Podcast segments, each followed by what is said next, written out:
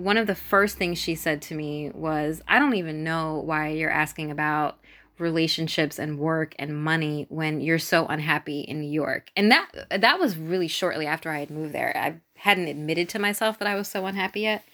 So I was like, "What? I'm it like I I shouldn't stay here. I I should think outside of New York." And she said, "Not only should you think outside of New York, you should think outside of the country. Think about the whole world as an option for you." And obviously the conversation was much bigger than that, but that stuck with me to this day think about the whole world as an option for you. And I started thinking about the whole world.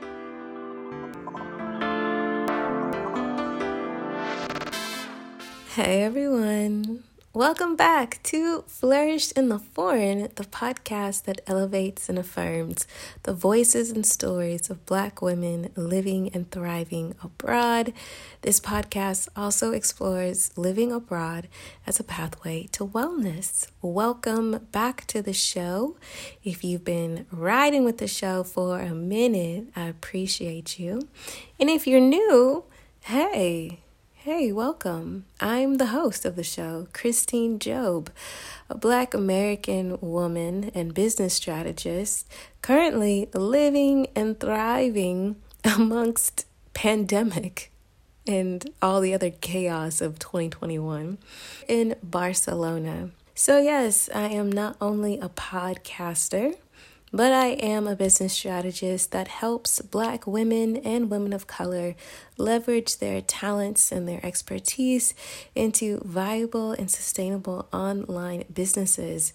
Businesses that leave them professionally fulfilled and also financially abundant, because, yeah, that part so that they can thrive while they are abroad. Yes, because it is so important. Can't just go abroad just to be abroad gotta thrive abroad. Y'all know what I'm saying? Y'all know what I'm saying. All right, so this podcast is a labor of love, but y'all know labor. Nonetheless, it is labor. And so I ask you all to please support this here Black Woman podcast.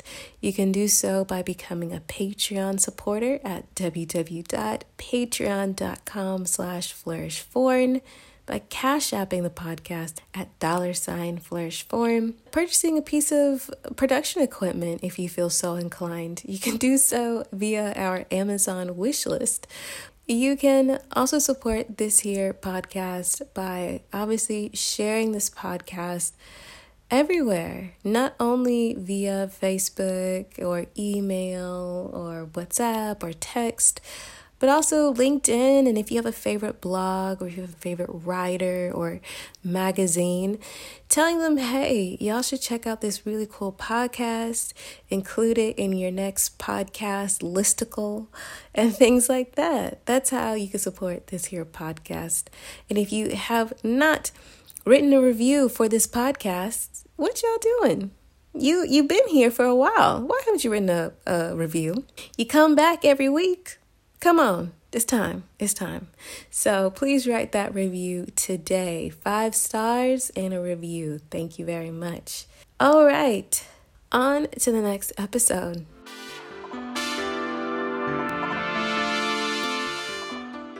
Today's episode features Dana, and let me tell you a little bit about how I I came to know about Dana. First, shout out to Amanda Bates of the Black Expat because I found out about Dana through her video series that she has on the Black Expat YouTube channel. If y'all haven't checked that out, go ahead check it out. It's great. Her production is beautiful. I I can only aspire to that level.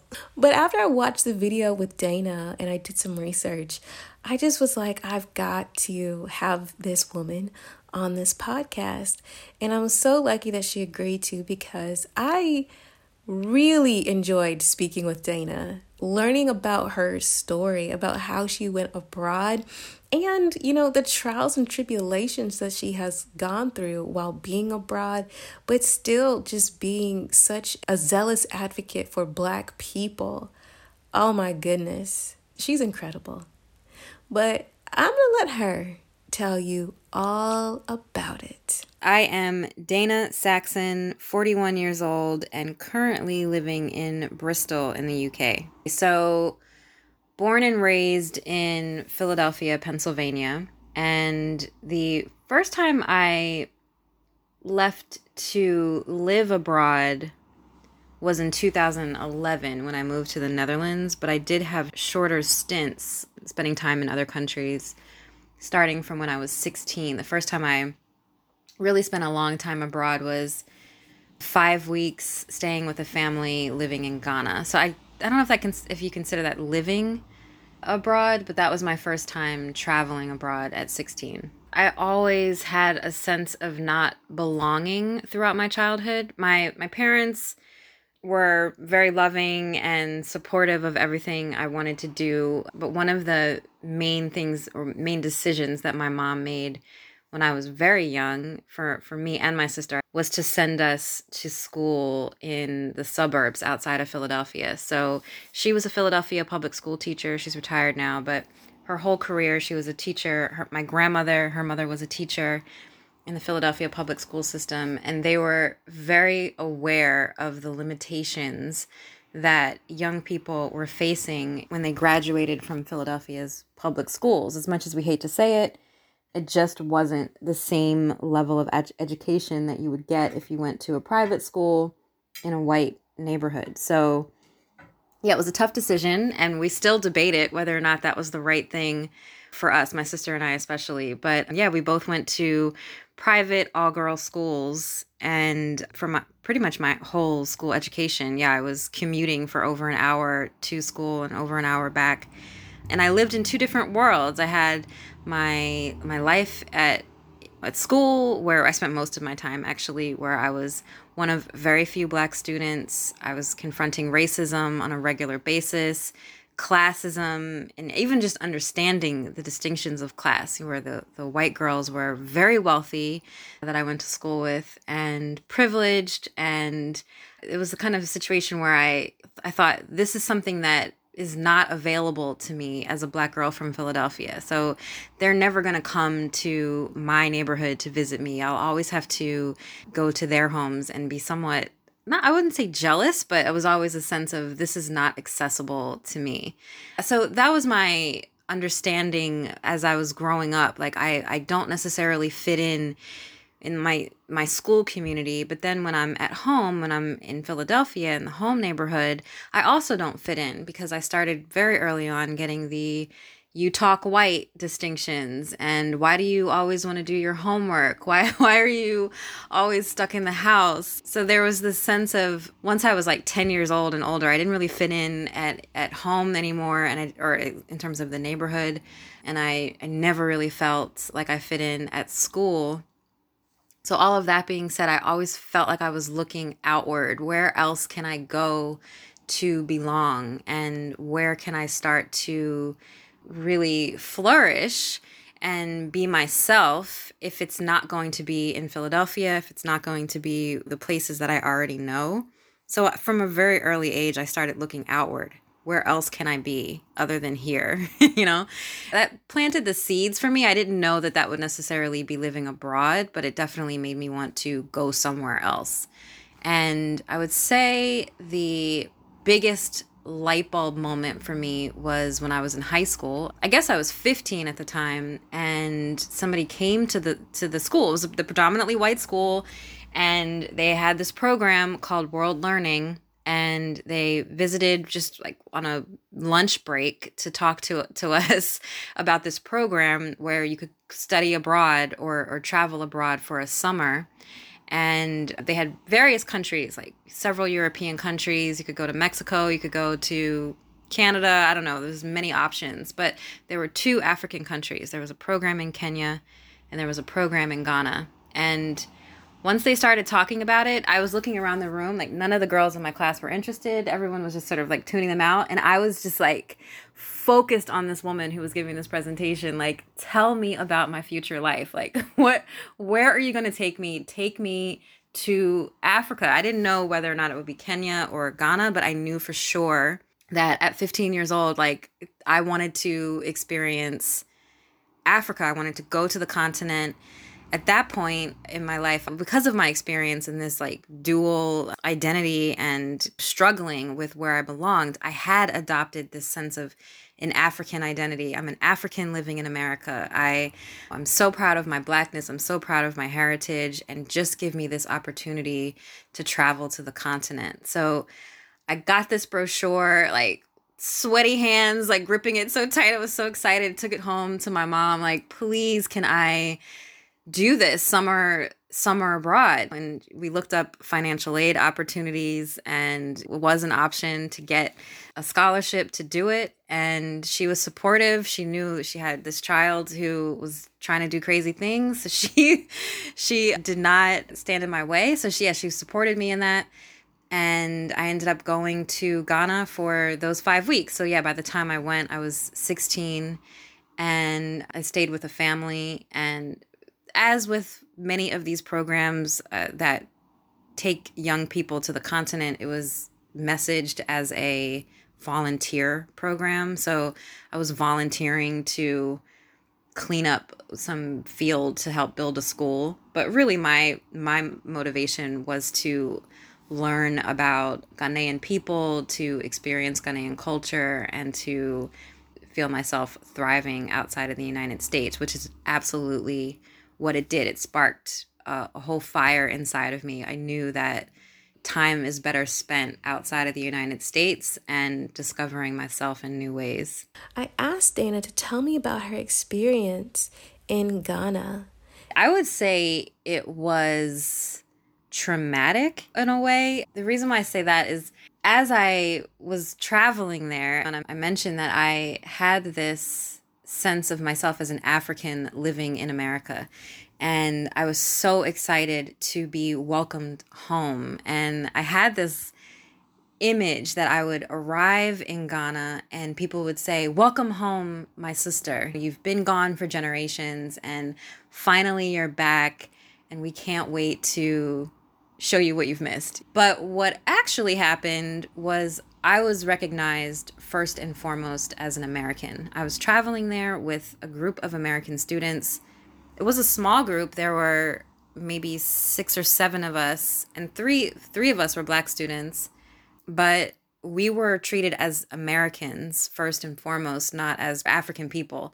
And in Ghana they have this term uh, called Obruni, where they refer to foreigners as Obruni, or, and it's also synonymous with white people.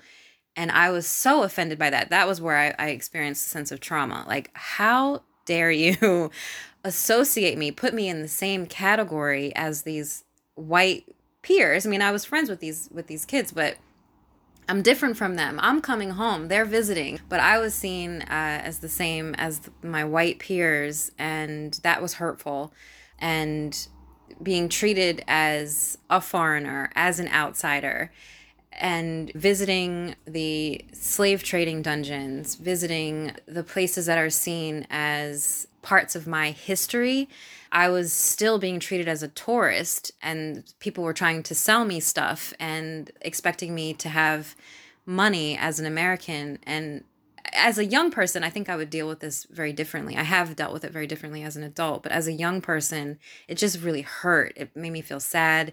It made me feel rejected. And coming from a place as a throughout my childhood with this understanding that I don't belong, here I was in Ghana hoping to belong, expecting to belong, and yet still I was feeling like I don't belong. I'm I'm not an African person as I thought I should be as I thought I, you know, had the right to claim.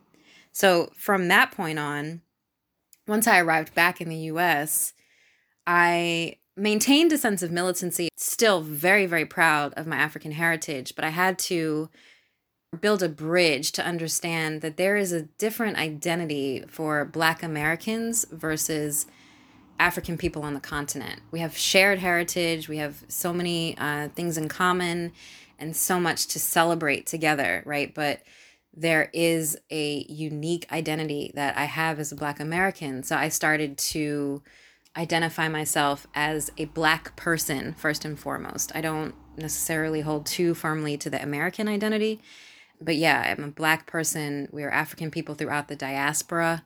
Yeah, and I had to come to a better understanding of that diaspora, black American, all of these aspects of my identity that as a teenager I just thought was much more simple than it actually is. So, Dana goes to university and she has the opportunity to study abroad, and she chooses to once again return to Ghana. And after she graduates from university, she does what so many people do. I for sure did this. It is decide to go to law school under the assumption that having a law degree is kind of like a a universal degree. You could do anything with it, which is a conversation for another podcast for sure. After she graduates from law school, she ends up in Oakland doing some really important advocacy work, but she was still antsy. And so she moved to New York City, the place where she received some key advice from an unlikely source that truly launched her journey abroad. I ended up moving to New York, and I thought, New York is where there are cute boys. New York is where there's money to be made, and New York is probably where I sh- should be in my mid 20s. And I lived there for about 4 years. And I was unhappy every every day. I I was miserable in New York. so that was when I started thinking, what am I going to do? Like I I don't I I really was not sure. So I started looking for advice. I started reading a lot of articles. I started talking to psychics because I was like, somebody's got to give me the answer to this question of what is my life going to be, right? And I'll tell you two seeds that really, like, really stuck with me. One was a psychic. I spoke to a woman and she she's a fantastic intuitive reader and she can like see spirit and things like that. So one of the first things she said to me was, "I don't even know why you're asking about relationships and work and money when you're so unhappy in New York." And that that was really shortly after I had moved there. I hadn't admitted to myself that I was so unhappy yet.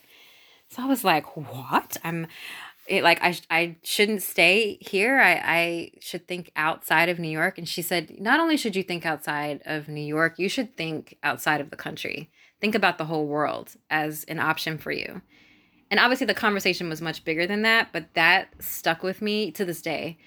Think about the whole world as an option for you. And I started thinking about the whole world and I thought, wow, you know, I've spent all of this time in Ghana. I, you know, I've spent summers. At this point, I think I've been to Ghana four, maybe five times, but always for at the most six months when I was a student, and other times it was three, four months at a time. I never lived there. When I was in law school, I spent a summer, three months in Greece doing a study abroad thing in Greece, but I never thought about living there. Also, I had spent this layover maybe a year before I had this call with the psychic. Coming back from Ghana, I spent about seven hours in Amsterdam. And that was my first time in Amsterdam, and I just fell in love with it, but I just never thought I could live there, you know, just but until she said that, think about living outside of the United States. I hadn't taken it seriously. And then I really started like my wheels started spinning like how can I live outside of the United States because that is what I think I need to do. I don't like this country. I don't like the politics. I don't like the limitations of capitalism. Like there were so many things that I was confronting about America it was exciting about this idea to live outside of the country. But then I didn't know how. I didn't know how to make it work. Like, okay, I know that I want to live outside of the country. One, where would I go and to live? And two, how would I do it? I had enough trouble getting a job in the United States. How am I going to get a job in some other country? So, what I did though, I started talking about it, and I would recommend this to anyone else who's like thinking about a big life change. It doesn't have to be moving abroad, but I just started talking about it like it was real. Like I'm gonna move abroad. I just started telling my friends, I'm going to live outside of the United States. And when people didn't balk at it, people were like, "Oh, okay." like, "Really? You think that's possible?" So, that was that started me really like taking it seriously. And one conversation I had with a friend, we were like talking about many other subjects and I just said it in passing. I'm thinking about moving abroad, but I just don't know how. And she said it so calmly oh well one of the best ways that you can do it is to go to school because that's that way you can get a student visa and then she just went on like we started talking about other stuff but the world started moving in slow motion for me like every everybody else was still talking and chatting and i was like go to school move abroad it all started to make sense and started falling into place and i thought listen i really loved amsterdam for those seven hours that i was there I'm going to go home tonight and look up to see what schools are there and see if I could study, get another degree in Amsterdam. That that was what was the initial thought and it ended up coming to fruition. It certainly wasn't overnight, but I applied for a master's program at the University of Amsterdam to study sociology. And it ended up making sense. It was an excuse to to move abroad, but it wasn't irrational. I, I made it make sense for my life's plan because at this point, now I had been working in the education nonprofit sector for quite some time and I was enjoying it, but I also was feeling like I was tired of serving someone else's mission. So that was around the same time in New York. I'm unhappy. I'm, I'm tired of working on someone else's mission. I'm ready to start my own organization. I want to do my own work. And if I'm going to go back to school, why not study sociology and ground this future organization that I'm going to start in research? So I used this degree that I otherwise had no purpose for, no, like, other than a student visa, but I use this degree as the the basis for my future work for the organization that I was going to start with Ancestors Unknown. So, Dana has decided to attend grad school abroad. And I asked her, how did she prepare for that experience? And what was it like the day she left the US and landed in the Netherlands? It felt daunting, but I made it into a whole I, I made it into something else because I started a blog before I left. I started a blog called Black Girl Gone and it was part of my motivation to make it work because once I committed to going, I wanted to stick with it and I didn't want to change my mind. I didn't want to chicken out. So I had this blog that was putting the message out there to the rest of the world, even though it was like 10 people following me, but but I was telling people what I was doing, right? And and they were following along with my journey. So I felt like once I got on the plane, I was telling a much larger story than just my personal mission. But yeah, once I was packing, my cat Zora, she had her passport. I had my passport. I was moving out of my apartment in Brooklyn, packed up all my boxes, and I I put a lot of stuff into storage and then I went to the airport. Then my mother was kind enough, she and her her partner, her husband, they met me in Amsterdam. She lived in Chicago and I was coming from Brooklyn. So we met up in Amsterdam at the airport and with Zora in tow and stayed in a hotel for about 4 days until my apartment was ready for me to move in because I had student housing, another benefit of being a student. And yeah, so I was thankful that my mom and her husband Otto came to support me because I probably would have been much more fearful and just nervous. I obviously have traveled quite a lot, but not with this idea that I'm not coming back anytime soon. So it was like, it, it was a lot to anticipate.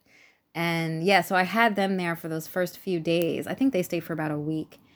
And that was great. And we were going out to eat, and they helped me get settled into my apartment. But when they left, I literally cried. I was so, I was feeling like I was alone. What did I do? Everyone is speaking Dutch. What what is my life? I've never even, other than my seven hour layover, I had never even been to Amsterdam before. So, like, do I even really want to live in this city? So, all of those doubts came rushing back once I was really alone. It was just me and Zora in our apartment.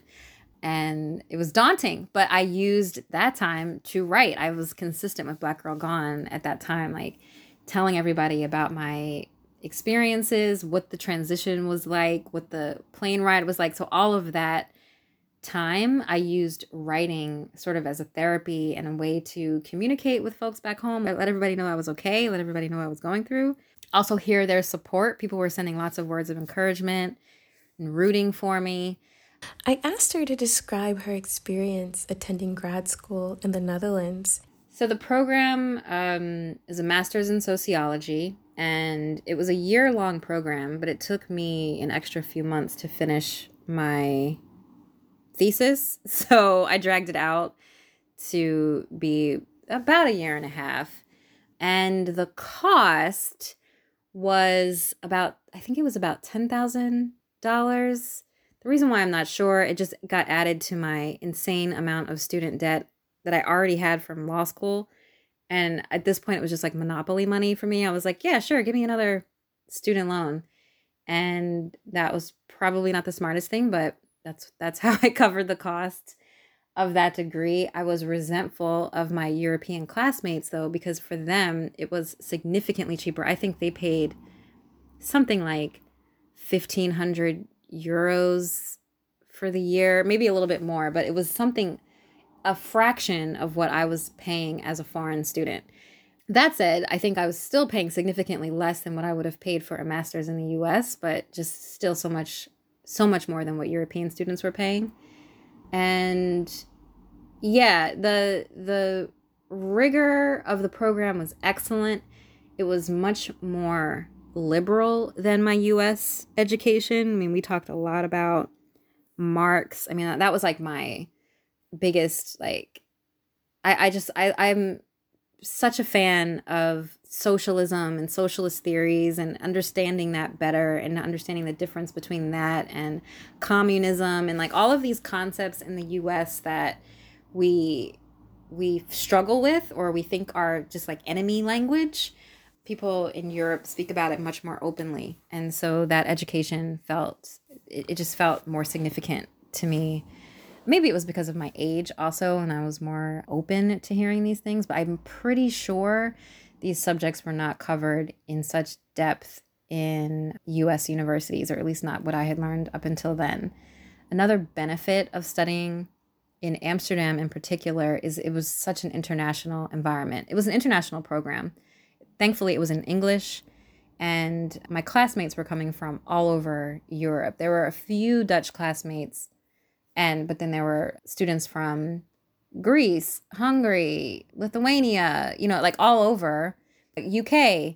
So I felt like I was learning as much from my classmates as I was learning from the professors. We were having very deep conversations and I was really like wide open to what is this world? You know, like what is everyone else learning up until now and how is it different from what I have learned as an American? How are our world views shaped by where we're raised? How are our political views, our social, economic opportunities, how are all of these things shaped by our different realities, the different countries that we've all come from? These conversations were so significant and really impactful for me and way more than what I would have had in the US. And, and in this program in Amsterdam, I'm pretty sure, unless I'm forgetting someone, I'm pretty sure I was the only American in my classes. I'm not unfamiliar with being in the minority, but I felt like I felt great in that way. Like, oh, I'm glad to not be surrounded by Americans and to have different perspectives. The thing that I did not love is that I was one of very few black people. There were no black students in my other black students in my specific program and then in a few classes that I was taking, I would see maybe two or three at the most black students in other classes. So that was a struggle that as a black person pursuing higher education in the Netherlands, you're you're in the minority. And yeah, that that was frustrating. Not unusual as what we see worldwide, but it was definitely something that I was having to contend with. How do we increase the diversity of these universities where folks are being given all of these opportunities, all of these dope conversations that we're having? There should be more black folks here. But yeah, what else is new? I asked Dana to describe her experience as a Black American woman in the Netherlands. Uh, well, uh, first of all, Black people are beautiful everywhere. and yeah, so my reality in Amsterdam, I had two different worlds. I, I, I was a student, and then I was also a Black person in the Netherlands. So they didn't necessarily converge because there weren't many Black folks at the university. And the way that I tapped into the Black community at that time was through political activism. And the Black folks in the Netherlands are just I mean not everyone, I can't I can't generalize, but the folks that I connected with, like my community, were so politically engaged, brilliant and trying to make their country better because they know they live in a great place, but they also know that there's racism that's running rampant. There's just like I'm, I was explaining with the university not having uh, equal access for Black students. Like this is an issue for Black folks, and they are fighting it. They are fighting the powers that be.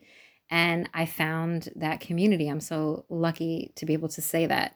I did it in a couple of ways. There is a tradition in the Netherlands that is still existing. But in 2011, which is when I made this move, it was thriving called Zwarte Piet. And Zwarte Piet has been around for, I don't know, a century or something like that. Late late 1800s, Zwarte Piet, which means Black Peter, emerged as a tradition in the Netherlands. And it's rooted in racism and slavery the quick summary is that Zwarte Piet is a blackface tradition where during the holidays, the, the December holidays, Dutch people celebrate Sinterklaas, which is kind of like Santa Claus, but not. It's a very, it's a different, somewhat different tradition. Sinterklaas is a white man with a beard, and he kind of dresses like a bishop or something like that. And he lives in Spain. He comes to the Netherlands once a year, and he stays for about three weeks. This is the the fable or whatever. He stays for about three weeks, and he brings his helpers, who are called Peter. And his helpers, and back in the day, you know, we're talking about in the 19th century, Peter would have been Sinterklaas's slave. But now they portray Peter in blackface as this comical character, and he's the one who hands out the candy to the kids. He's a little bit of a frightful character because if you be- misbehave as a child, you're told that Black Pete will put you in his sack and take you back to Spain.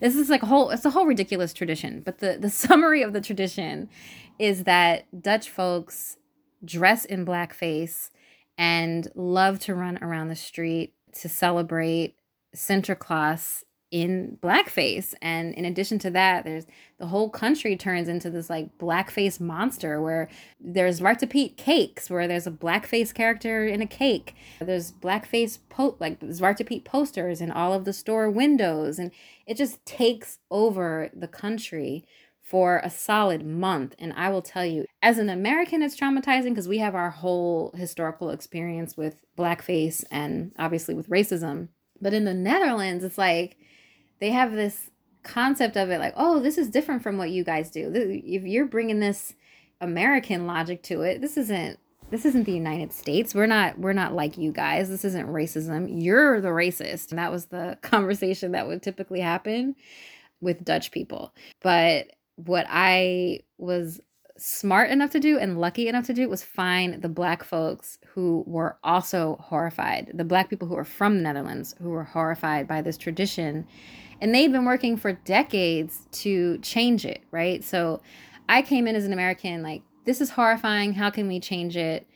And instead of saying, like, I'm going to organize all of this stuff, I really was trying to tap into what's already being done. Who are the people who are organizing around Zwarte Piet? How can we have more conversations about this? And how can I contribute to this movement?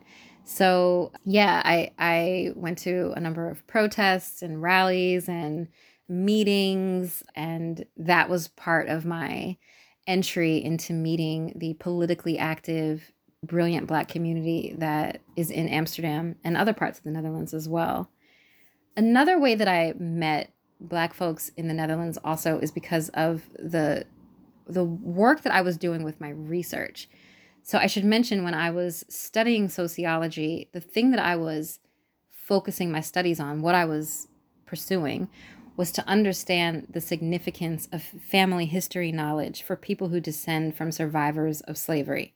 So, me as an American, Black American, I descend from survivors of slavery, and I had recently started doing my family history research and I was very much empowered by that and felt like my life changed by knowing more about my family history. So, when I was studying this in the Netherlands, is it significant for people in other parts of the African diaspora who have also descended from survivors of slavery? Is it important for them to know about their family history as well? So, that was what my research ended up being about.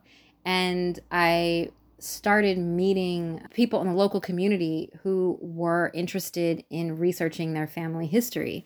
So this is black folks mainly of Surinamese heritage, mainly from former Dutch colony of Suriname, as well as parts of the Antilles. And they're living in the Netherlands though, and many of them had the same questions that I had as a black American about my identity, about my heritage, where do I come from? Because of our shared histories of enslavement. And they also had histories of multiple family migrations. They felt very disconnected from their family histories or from their heritage and their identity. And I ended up connecting with that community to help people research their family histories and understand what their questions were, what their questions about identity and heritage were, because that helped my research and some of them also became my friends.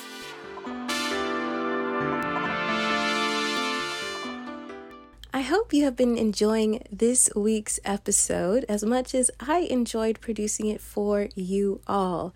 If you are enjoying this week's episode, be sure to screenshot this episode and share it across your social media channels.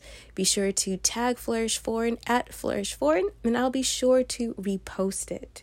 Also, if you're interested in learning more about this guest, head over to the Flourish in the Foreign website, www.flourishintheforeign.com, to learn more about them. I have bios, I have pictures, and I have links to their social medias and their websites. Finally, I want to encourage you to please support the podcast either via Patreon, Cash App, Buy Me a Coffee, or our Amazon wish list.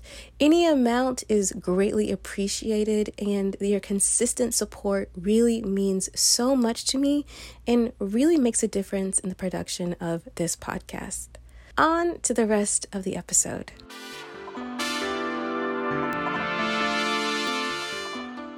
I was living in the Netherlands for about eight years, but that includes that year that I spent in Suriname. So I kind of like jumble all of that together.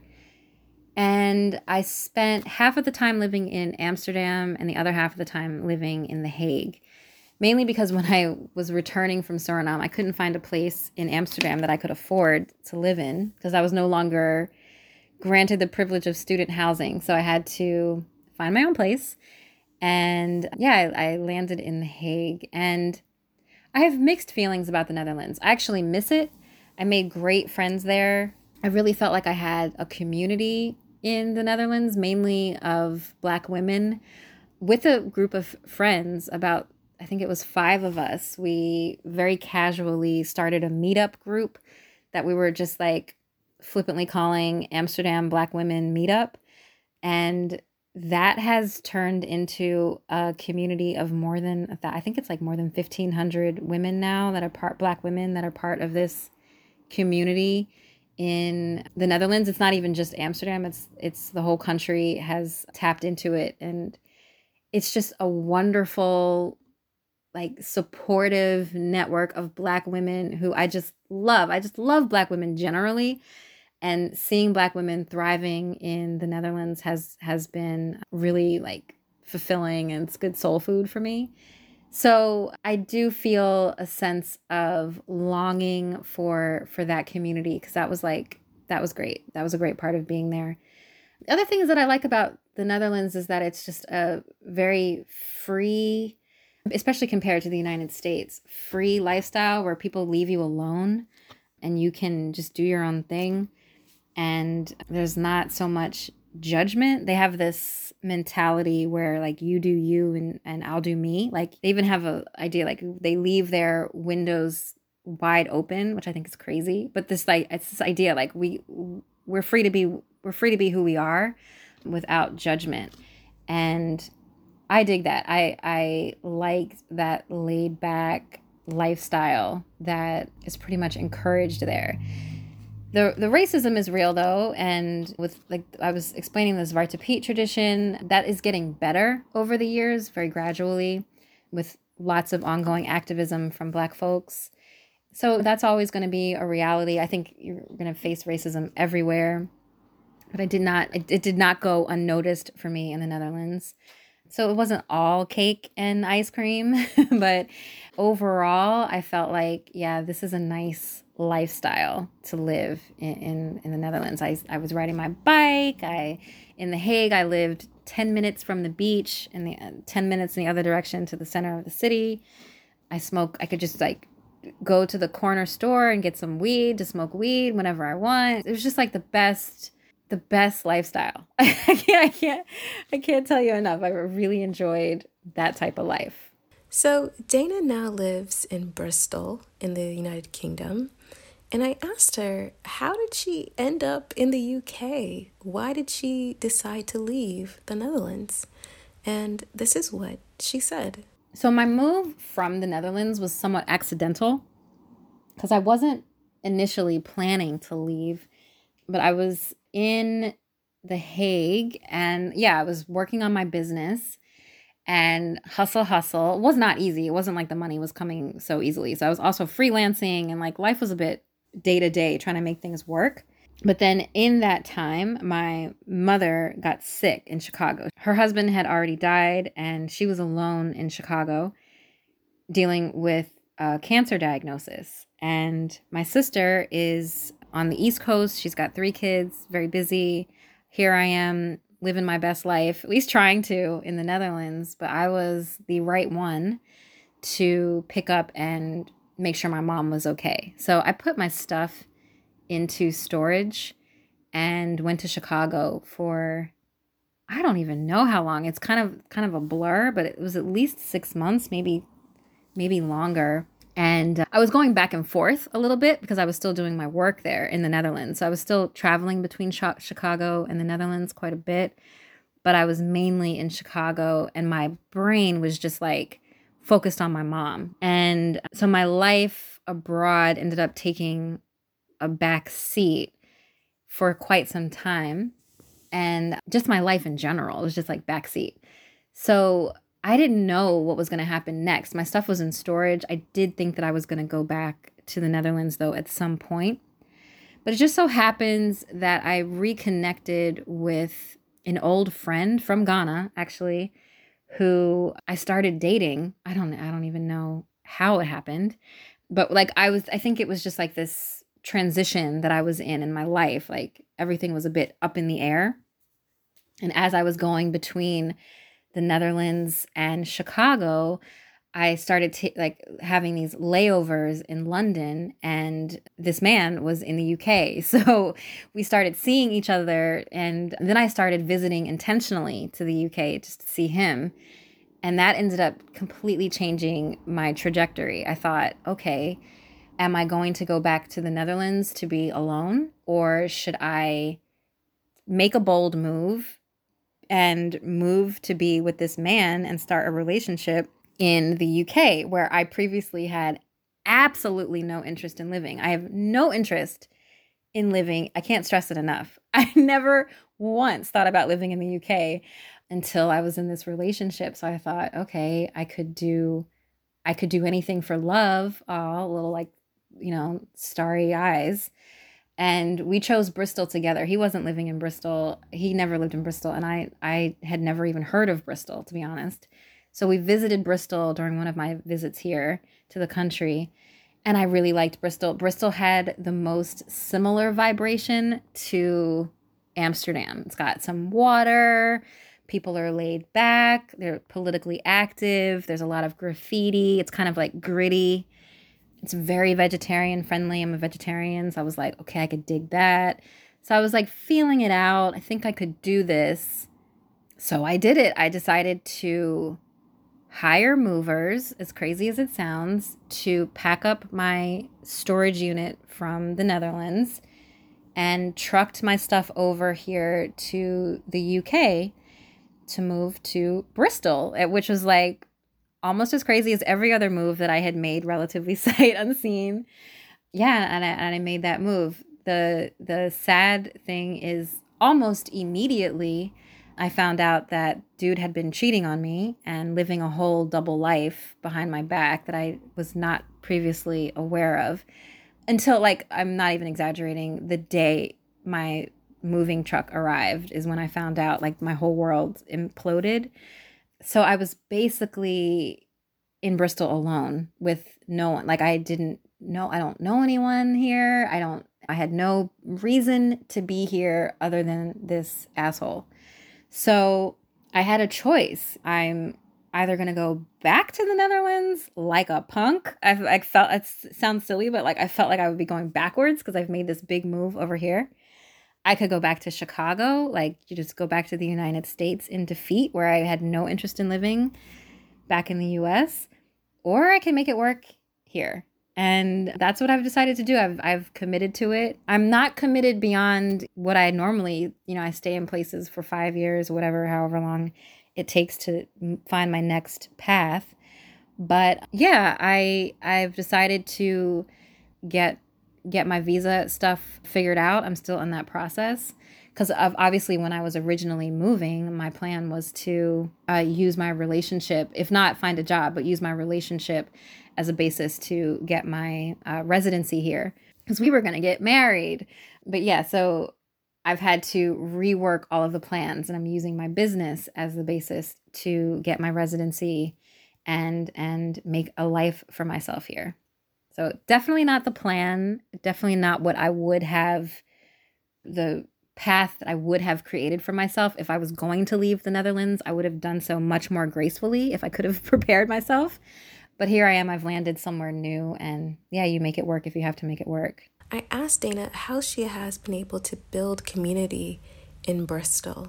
I am the same the same way I've approached it in the Netherlands, I approach it here. I look for black women because I love black women. and I was lucky during the like first few months here.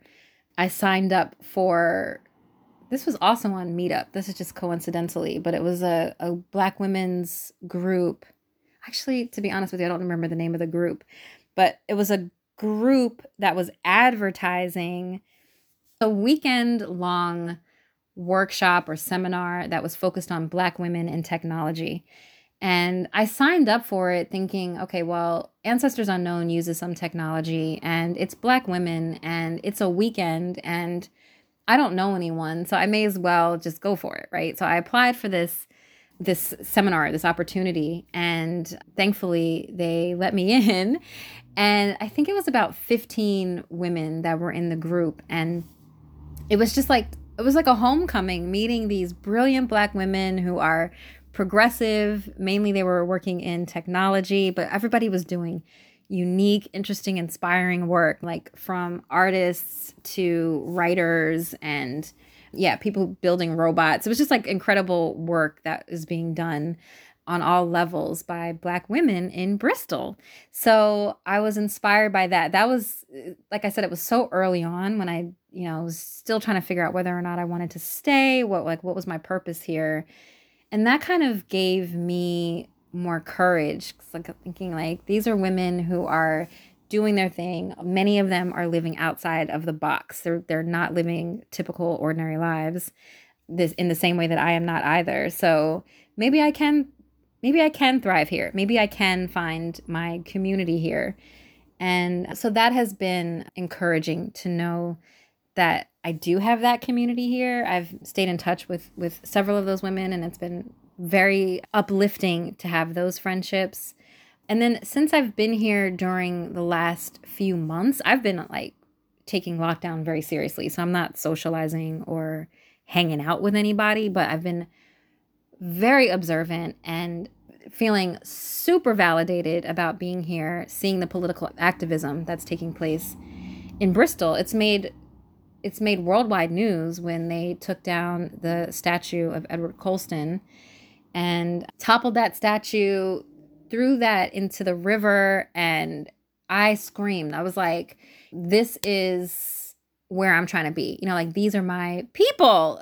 throwing throwing the statue of a colonizer into the river. This is where I need to be. So uh, that was when I really felt like, okay, I chose the right city. If I had to be in the UK, I chose the right city to be in because black folks here are not to be messed with. And there there is like so much work happening on the ground and I've been able to tap into that with ancestors unknown as well. So black women activism and also just like smart progressive work being done in terms of education, decolonizing the curriculum, decolonizing museums. Yeah, great work being done and I'm I'm participating in it. I'm lucky to be pulled into a lot of these projects and vibrating with these brilliant black folks on the ground here. So, yeah, very grateful for it. I asked Dana to tell me about Ancestors Unknown and why she created it and what it's all about. So, when I was doing my studies, I knew that I wanted to start my own organization, right? And with this research, I was coming to a very clear understanding that this is a greater need far beyond the United States, but worldwide, especially throughout the African diaspora, for people to have access to their family histories. And when we have these histories of colonialism, enslavement, migrations, some of them forced migrations, we are disconnected. And this is a form of oppression when we are forced to be disconnected from our heritage and our identities, and people are denying us access to family history knowledge to maintain this sense of disempowerment, right? This became very clear to me as I was doing my studies and also doing my own family history research. As part of the, the final stage of my studies, I went to Suriname to finish up my research and because I thought it really makes more sense if I'm going to understand people's trajectories to understand their family heritage. And most of my respondents came from Suriname. I should go to Suriname and tap into the archives there and see what the local community says about their family history versus what folks say in the Netherlands. So in Suriname, I was doing this research and I ended up starting a pilot project for Ancestors Unknown before it was really Ancestors Unknown and I ended up staying in Suriname for about a year. So I was really living there, piloting this project where I was introducing young people, mainly teenagers, early 20s, to family history research and the archives, taking them into the archives, teaching them how to find their ancestors, and at the same time, providing lectures. I, I was I was facilitating lectures and workshops with local professors and educators to come in and talk to the students about Suriname's black history. Because the thing is in Suriname as in many other former colonized countries they're learning the colonizers history. They're learning Dutch history. They're probably learning a little bit of American history and they're learning so little about their own histories. So what I was doing with this pilot is teaching them about their local history, their Black history, their African history, and also their family histories. And with that pilot project that like had no clear name, I realized that this is something that could actually work as an organization if I could just develop a curriculum and make it something that is sustainable. And so what I ended up doing, I developed a curriculum in partnership with a friend of mine who is an educator. She helped me develop the history curriculum. So we call that the Untold History Curriculum. And that is combined with the family history research curriculum or the genealogy research curriculum. And so students have this opportunity to have these two types of lessons combined so that they can understand who their ancestors are, learn about their ancestors, and at the same time see their ancestors in the context of these untold histories. Where were my ancestors during these rebellions or these these liberation movements that were taking place? What were my ancestors doing during that time? And can I name those ancestors? Can I find them in the archives? I want our students, the Ancestors Unknown students, to feel empowered by that narrative, the, the broader narrative, to understand their place in history, but also to have that sense of agency where they can do the research, they can do the work to discover their ancestors and learn about their identities, learn about their history without being subjected to this oppressive sense of a colonial education, this education that I'm told I'm supposed to learn about other people and I have to just sit down and accept it. No, we have agency. We can take some charge over our histories and and start rewriting our own personal narratives. So yeah, that's what Ancestors Unknown is doing. With that pilot in Suriname, that was great, but we ended up really uh, latching on in the US. The first school partnership that I had was in Charleston. And so the curriculum was actually easier to write from a US perspective because I know more about US history. My friend who wrote the curriculum, Ducharme Archer, she knew more about US history. So, like, that's where we really started. And since then, though, I've taken it back to the Netherlands where I returned after I lived in Suriname for a year. I returned to the Netherlands to live in The Hague for a few more years. So I brought Ancestors Unknown with me there and created Ancestors Unknown Nederland. And so the curriculum was translated into Dutch and we're serving schools there as well. And and it's not just translated into Dutch, also the historical context is translated into a, a Dutch relevant context, right? So now we're not just talking about Black American history, or we also talk about Indigenous histories and Latina, Latinx histories. But in the Netherlands, we have to talk about Indonesian history because they colonized Indonesia as well. We're also talking about their work in the global south with colonization and things like that. But we're not talking about it from the perspective of the Dutch colonizers. We're talking about it from the perspective of the former colonized, right? The the people who experienced colonialism and who survived it. And we're putting them in the spotlight. So it is important as we bring ancestors unknown to different countries and different audiences to change the the the focus of the historical topics. We have to definitely make it fit the local audience. I'm now in the UK and I'm working on bringing Ancestors Unknown here. And as part of that, I'm working on writing the UK specific curriculum so that the content here is relevant to British audiences and young people of color here will be able to tap into the family history research as well as the untold histories that relate to their ancestors that come from mainly former British colonies. I see Ancestors as a worldwide organization. I think that wherever there are Black and Brown people who have suffered oppression and marginalization, there is a space and a need for Ancestors Unknown to be in classrooms and as well as just in communities in general, teaching people about family history research and celebrating their histories. And so I want to spread ancestors unknown in that way and increase my credibility and uh, my ability to trot around the gro- globe and have give lectures and workshops and share share my truth with people as much as possible because I think that, yeah, the message should be international. And the same way I've lived my life, traveling and seeing different parts of the world, I want Ancestors Unknown to to reach as many parts, if not far more parts of the world. I asked Dana what has been her experience as a black American woman traveler, an expat, or immigrant. It's mixed. I I definitely walk through the world as an American. And I hate that because I I'm so anti-American. I like even the the title expat. I'm like I was never a patriot. I'm such a brat, but I was never a patriot. Like how could I be an expatriate? But I mean that's just being petty. But just the idea that I have this American identity that I can't escape.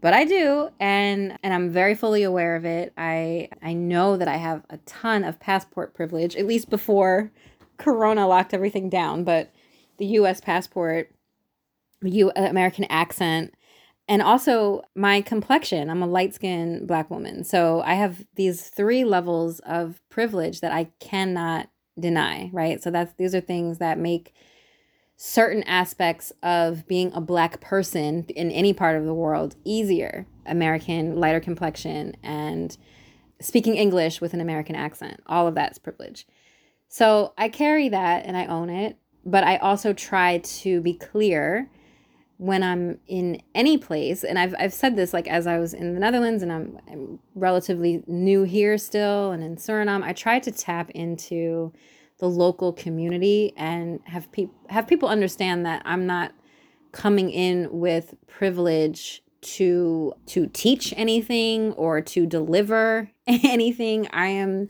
merely learning from people and observing and trying to absorb their greatness, right? So I don't want anybody to ever perceive me as another form of a colonizer or some kind of American imperialist. By no means. But sometimes people do make that assumption like, oh, you're an American, so you probably like this or you probably do that. Like, no, I don't I don't do that. I am I'm more down with a local black community than hanging out with white Americans. It's not I'm not interested in that. So, yeah, so that that's part of it. I always have to navigate carefully to have people understand that what I walk in with is not necessarily all that I am about, if that makes sense. And but then there's other things like that have come up like in Suriname, I would say mainly in Suriname, a little bit in Ghana and not so much anywhere else though, but I had the question almost every day, Christine. I started journaling about it because it was so annoying that almost every day people were asking me which one of your parents is white or who in your family is white. And I never had to deal with that before. Like in, in Ghana, there wasn't like an assumption like, oh well, your your color is light, and that was that would piss me off when people would say like, I like your color, I hate that. But I like it just but it was always a clear understanding that I'm black. Like you're black. So I never had to like justify my blackness. But for some reason in Suriname, there was this assumption that because of my complexion, I must have a white parent. Not not even just a white person somewhere in my family tree. People were like, "Which one of your parents is white?" And I would say, "No, I'm black." No, and then it would be like an argument. No, no, like for real, like who's white though in your family? Who's white? No. All of my, I'm I'm a family historian, so I can prove to you, I can show you my family tree. All of my great grandparents, all of them are black and the only explanation for my complexion is slavery you know like there, there's no glory there's no there's nothing for you to admire about this it's a sad story that you should read into my light complexion and it's not something that i am going to brag about. And it, it but it was always presented and this is where the frustration is because i'm happy to have the conversation about the history and to exp- and, and to clear up um, misunderstandings about slavery and and the long-standing implications of these violations of our of our history. But that's not what they were doing. Folks were saying it as a compliment that oh it's a good thing that one like somebody in your blood is white. It's a good thing that you don't look like a dark-skinned black woman. And i just take so much rage from that. Like that just makes me it makes me feel hurt for all of us that we that we have this mentality but also just the the dismissiveness of what my experience has been in the United States and what the experience has been of my ancestors for what they have gone through for now you to diminish that to be a compliment because I have white blood in me when these were actually rapists and and slave owners. No. So anyway, that's that's a conversation that I have had to have that makes me sit in a lot of discomfort. Like I, I hate those conversations, and I used to. It started to become a fight, and and it was one of my reasons for not ever feeling like settled in Suriname because it came up so much. There was so much to love about Suriname, but the the question of race and identity and the confusion about it came up so much. I was like, I, I don't think I can do this too much and it was also I was observing. I mean, this is something that I observe in in many places, but it was already like levels of street harassment were pretty great in Suriname, like pretty significant street harassment. But I would observe the difference between how I was being harassed, not that it's a compliment, it was very annoying, and then how dark skinned black women were not being harassed. So I would get I get pissed I still get pissed off by that. Like these beautiful black women walking around here and here I am sweating like an asshole. you know, like I don't I I there is nothing good about what I have going on right now. And here you are complimenting my my light complexion and the the violent history that has created who I am. So it just felt like having to contend with that far more than I than I enjoyed. I dislike going to the United States so much. But the one thing that I enjoy about going back, I, I never say home because home would technically be Philadelphia, but I never go back to Philadelphia. But the one thing that I enjoy about going back to the United States is this solidarity of blackness and this understanding that we're all black. I don't have to explain my blackness. I don't have to justify why I look the way I look. You can be a light skinned black person and you still share equal black identity without explanation. We all understand we have this shared ridiculous history in this country. And I don't have to like bring out my textbooks to to justify why I look the way I look or why I talk the way I talk. So yeah, that that black american identity that that we share that solidarity i definitely appreciate it. And when i hear folks who have my accent and who are listening to the same music that i enjoy there's certain things that feel like home that make the united states feel like home around black people that i don't get necessarily outside the country. And like fights that i don't have to have in in in the united states that i have to have outside the country I asked Dana to describe to me her definition of wellness and how had living abroad influenced that definition and practice of wellness for her. Well, for me, like for my mental health, being out of the United States is first and foremost my strategy. Because, like, every time I re enter the US, I feel heavy I feel this sense of weight and a lack of joy. I, I can't even describe it. I always love visiting my family, but I just can never wait to leave the country. I don't feel healthy there. And when I'm abroad, even if I'm going through struggles, I have financial struggles or relationship struggles, I do feel like I am putting my mental health first by being out of the country and or being out of my home country and taking control of my situation, right? That being said though, it's still not easy. It's it's been a journey for me to find peace of mind and find every like the right way for me to really experience happiness and wellness on the next level beyond just like the basics of let me not die in the United States. So in Amsterdam, is where, no, actually in The Hague, is where I really started to explore alternative means of pursuing my wellness or pursuing mental health. Since my early 20s, I've dealt with depression and anxiety. And for like during that stage, when I was still in the US, I was taking medication and I tried to deal with it that way. But yeah, just being outside of the country helped me on on that level, like to just not be medicating. But I was looking for alternative means beyond therapy. Like, how else can I start to address my mental health and make sure I'm taking care of myself? And I ended up experimenting with magic mushrooms, and I because you can grow them legally in the Netherlands. And that was a whole nother reason why I was like, this is my kind of place where there are these alternative medicines and they're not considered class A drugs or whatever.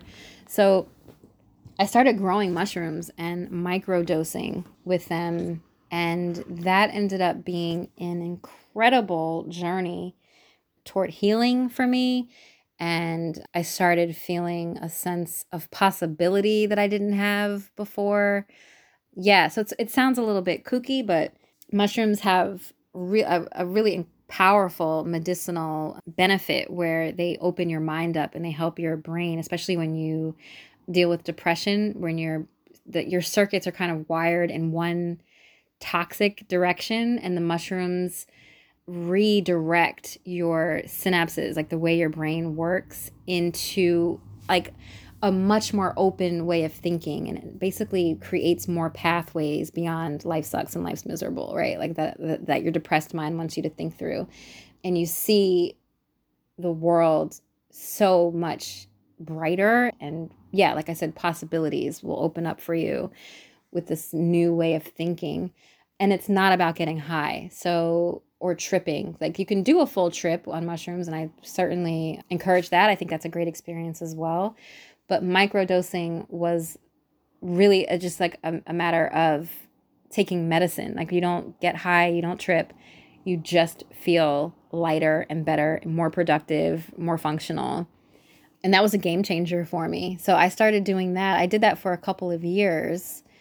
And the only reason why I'm not still growing mushrooms is because it's not legal here in the UK and I haven't figured out how to function within this conservative society but but mushrooms have been huge for me. I've seen a therapist here in the uk and i have always explored you know other means of how to get support for my mental health just to stay sane with all of these changes that we're going through and the, the the state of the world. It is it's even heavier than it would be on a normal day for a black woman in in this world. So i've I'm constantly exploring like how can we how can we stay healthy? How can we keep breathing, you know, without uh, overwhelming myself? So, yeah, I've, I've I'm experimenting with different processes now that I can't benefit from the mushrooms. I asked Dana if she had any advice for all of you listening who are wanting to move abroad live abroad or maybe you move to a different country while you're abroad? Well, first, I would say trust your gut that there if that you have a feeling that you want to live abroad and that that is where you will be happiest or happier do it because there there will always be a naysayer or a challenge that stands in your way for me i've come across many hurdles and barriers and things, obstacles that made me think maybe I'm not doing the right thing. But when you come across those barriers or naysayers, don't listen. Like, trust your gut and know what you really need for yourself and for your own joy because you're, at the end of the day, you're the ultimate decider for your fate. So don't let anybody else decide that for you. And yeah, I think thinking creatively about for problem solving purposes and to find the different routes into the countries where you want to live, making uh, the right connections. Like there are certain ways that you can do these moves that aren't necessarily on a website. You know what I mean? Like you can't necessarily Google how to move to Nigeria and and find, you know, like an out of the box solution. Sometimes you have to think creatively and know what's best for you individually to find your right way in. Yeah, and for me part of it has also been re- like holding myself accountable, like setting a goal for myself and sticking with it. When I first started, I was using my blog to hold myself accountable. I use my daily journal to like see am I working toward my goal and sometimes I'll see that I'm a little bit off the path. And then when I do observe that I'm getting off the path, then find your way back. What is the actual purpose of why you're here or like what your mission is in life and also in the country that you're in? Like what's your mission? And make sure you're staying on that path. Like when I got into that bad relationship, I got off the path. Like I was distracted and and it really took time away from me from what I was supposed to be achieving here in Bristol or in any other part of the world. And hell if I'm going to let a man take me off course like that again. So I just have to hold myself accountable for every action I'm taking and making sure that it is deliberate and working toward this purpose that I have. I have a motivation. I have a picture of one of my ancestors. He's my great great grandfather and he escaped from slavery and fought in the Civil War and did all of these dope, taught himself how to read, started schools, and became a state senator. He's like this dope hero of mine.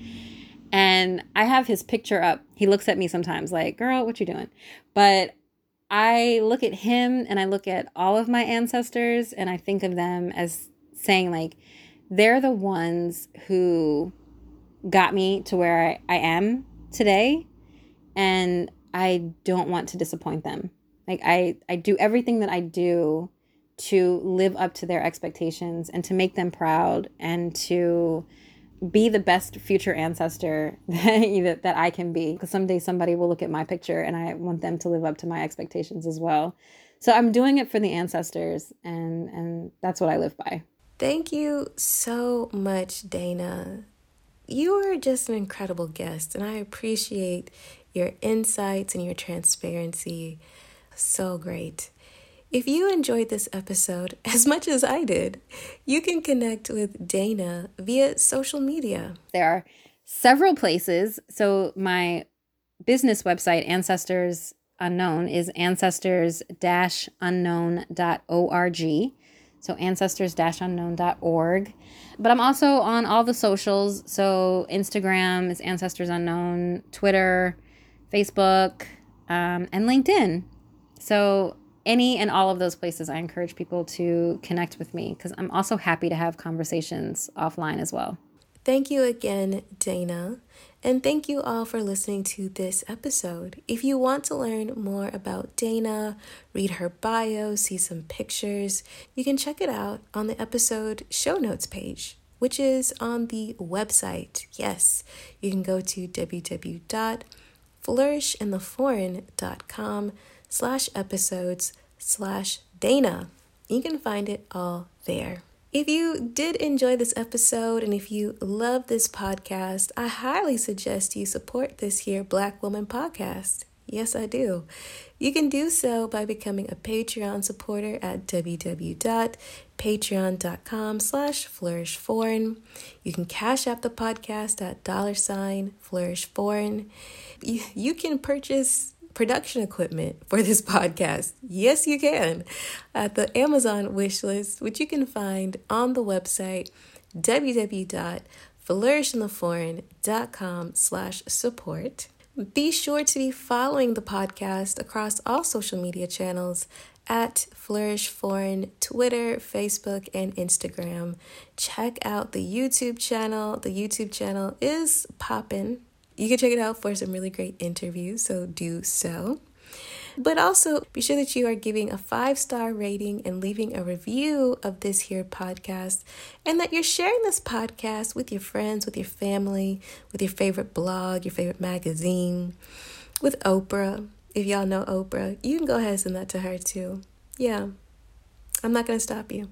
All right. So support this here Black Woman podcast. Big thanks, as always, to Zachary Higgs, who produced the music for this podcast.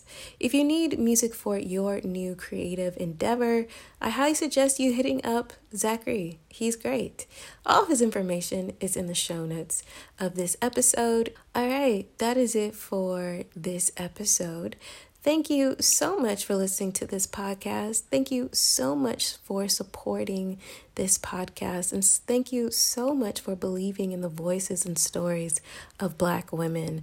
Thank you so much for believing in centering Black women and creating this space for us and by us. I appreciate you. You all take care of yourselves. And y'all know what it is. It's not about getting abroad. It's not about being abroad. It's about thriving abroad. So go abroad and cultivate a life well lived. See you next time. Bye.